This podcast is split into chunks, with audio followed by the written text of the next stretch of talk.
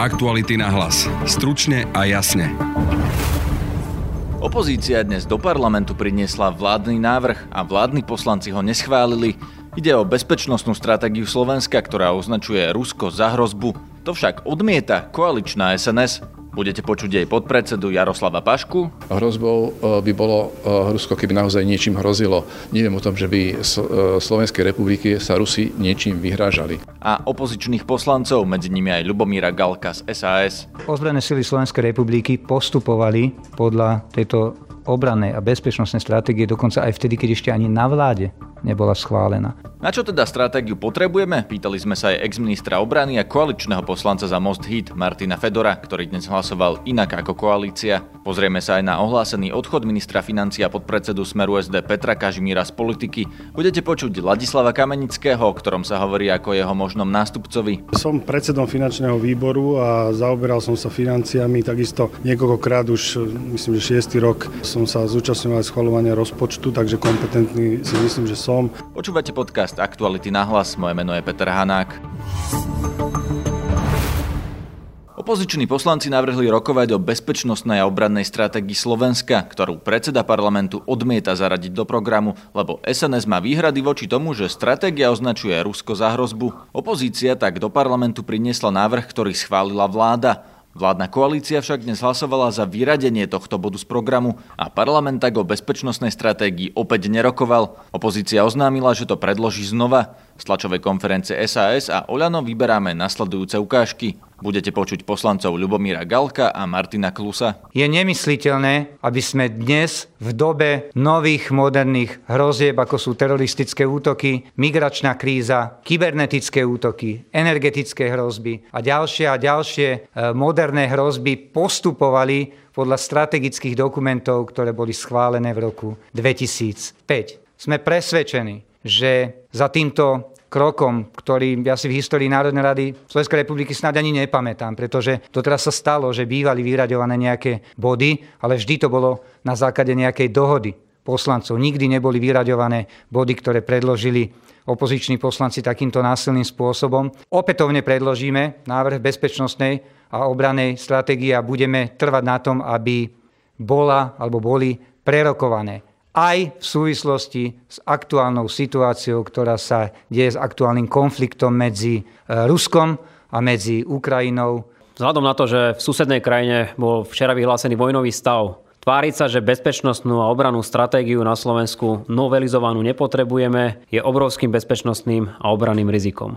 Nerozumieme, prečo jedna malá a politicky a geopoliticky dezorientovaná politická strana má takú moc v tejto krajine, že dokáže blokovať tak zásadné a tak dôležité dokumenty, akým nepochybne bezpečnostná obranná stratégia Slovenskej republiky sú. Hľadať si zámienku, prečo tieto dokumenty neschváliť, keď sa tam píše o určitom ohrození. A pritom na druhej strane tu máme kybernetický útok na ministerstvo zahraničných vecí. To už je skutočne na hrane s vlasti zradou. Je teda pravda, že SNS blokuje stratégiu preto, že odmieta formuláciu o Rusku ako hrozbe a nezmenili názor ani po tohto víkendovom námornom konflikte v Azovskom mori? Pýtal som sa podpredsedu SNS Jaroslava Pašku. Vy už viete, eh, čo sa stalo medzi Ukrajinou a Ruskou v predchádzajúci deň?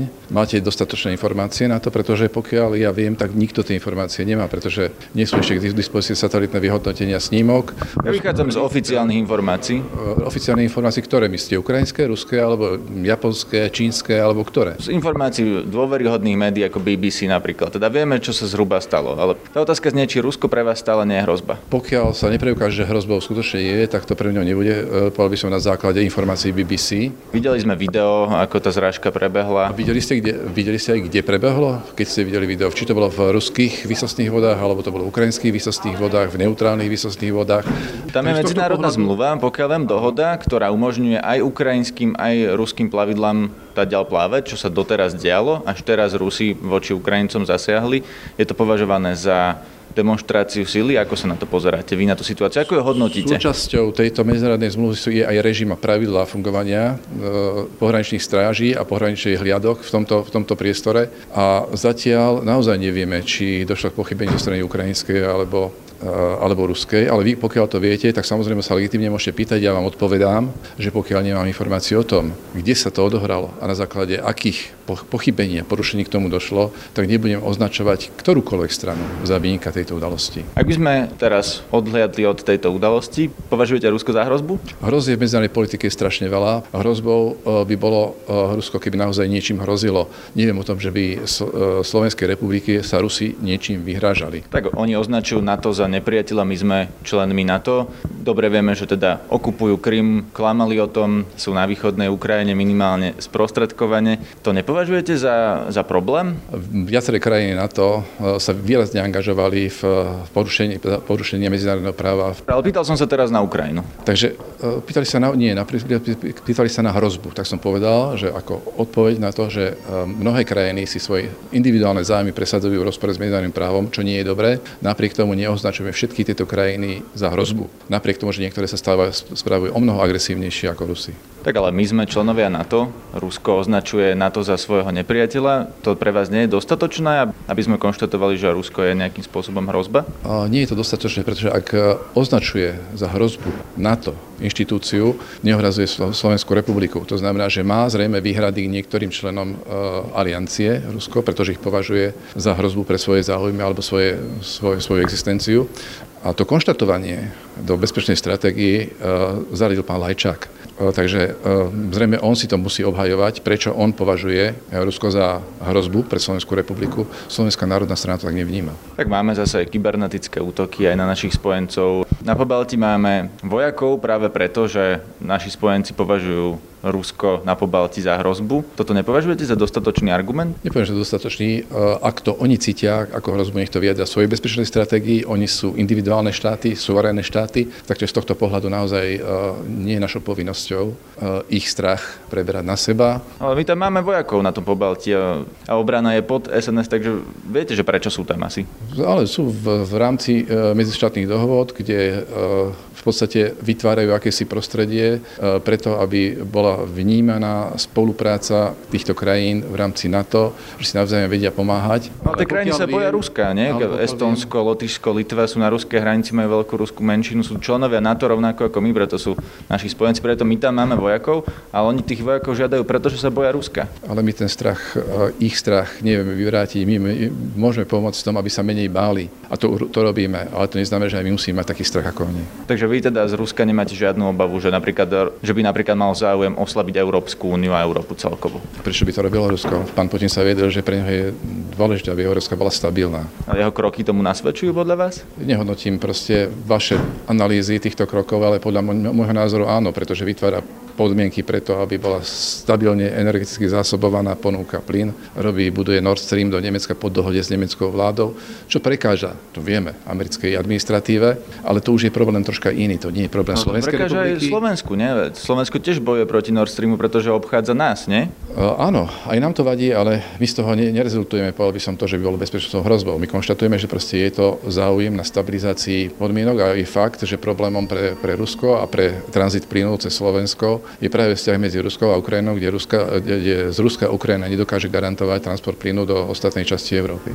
Bezpečnostná stratégia, čo teda s ňou bude? Predkladá sa preto, že Slovensko potrebuje nejakú bezpečnostnú stratégiu, kedy prejde a v aké podobe s ňou bude SNS súhlasiť? Ja myslím, že práve priestor na to, aby sme o nej diskutovali. Bezpečná stratégia bola pripravená pánom Ficom a jeho administratívou. Máme nového premiéra, takže ak sú nejaké výhrady a nejaké pripomienky, tak je priestor preto, aby pán predseda vlády Pellegrini zvážil, či nie je potrebné túto bezpečnostnú stratégiu rozanalizovať a prípadne zdokonaliť, zlepšiť. Keď vypustia, že Rusko je hrozba, vtedy s ňou budete súhlasiť? Myslím, že to je veľmi simplicitná interpretácia. Treba naozaj sa pozrieť na komplex tých e, konštatovaní, ktoré sú v bezpečnej stratégii.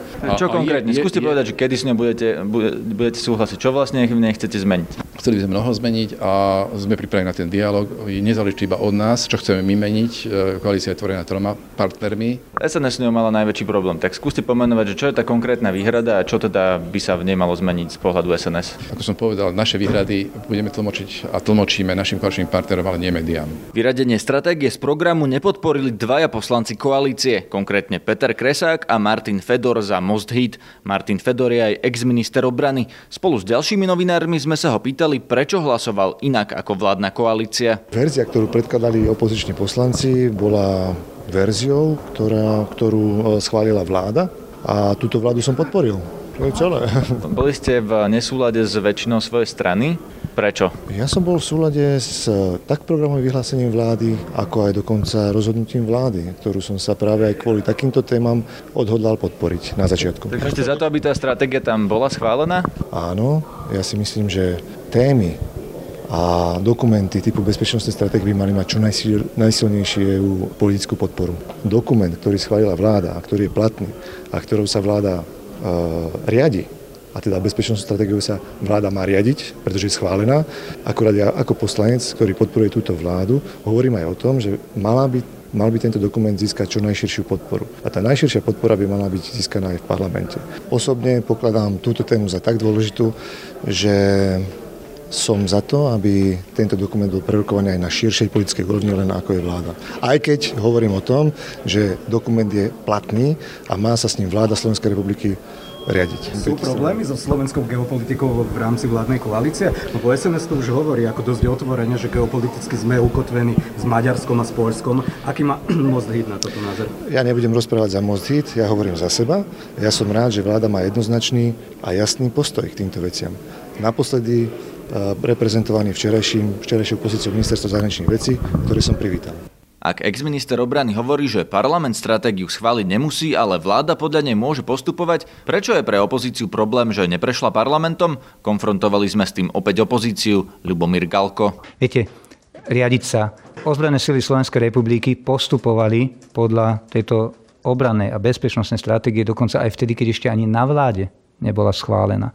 Veď si zoberte, že tá, tú migračnú krízu alebo teroristické útoky alebo kybernetické útoky tu máme oveľa dlhšie ako je to krátke obdobie, odkedy boli tieto stratégie na vláde schválené. My tvrdíme, že aj ozbrojené sily Slovenskej republiky a predovšetkým niektoré iné bezpečnostné zložky, a mám na mysli teraz tajné služby, sa pohybujú na hrane zákona, ak nie niekedy až za ňou, ak vykonávajú určité kroky, ktoré ja nebudem tu teraz všetky špecifikovať, na zabezpečenie obrany schopnosti a bezpečnosti Slovenska aj v čase, keď táto obrana a bezpečnostná stratégia nie je v parlamente schválená.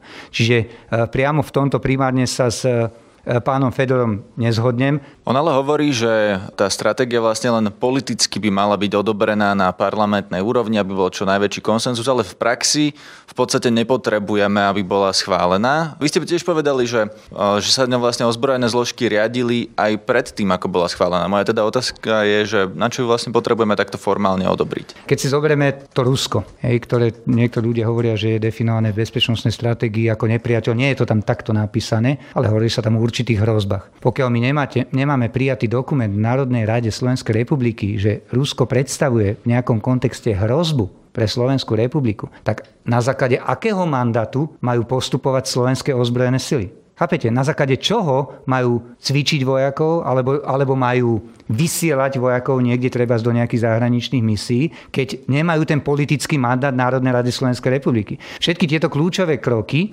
prechádzajú cez Národnú radu Slovenskej republiky. Nemôže si vláda sadnúť a povedať, že pôjde 40 vojakov do Iraku. Alebo že pôjde, ja neviem, 30 vojakov niekde do Lotyšska alebo niekde do Pobaltia. To znamená, že preto my hovoríme, a, a trvám na tom, a v tomto sa nezhodnem s pánom Fedorom, že tie kroky aj z hľadiska výcviku, aj z hľadiska vysielania treba z vojakov do misií, ale aj z hľadiska treba z nakupovania tej modernizácie, ktoré robia ozbrojené sily Slovenskej republiky a súčasné vedenie rezortu obrany nie sú v súlade s tým mandátom, ktorý by oni mali mať od Národnej rady Slovenskej republiky.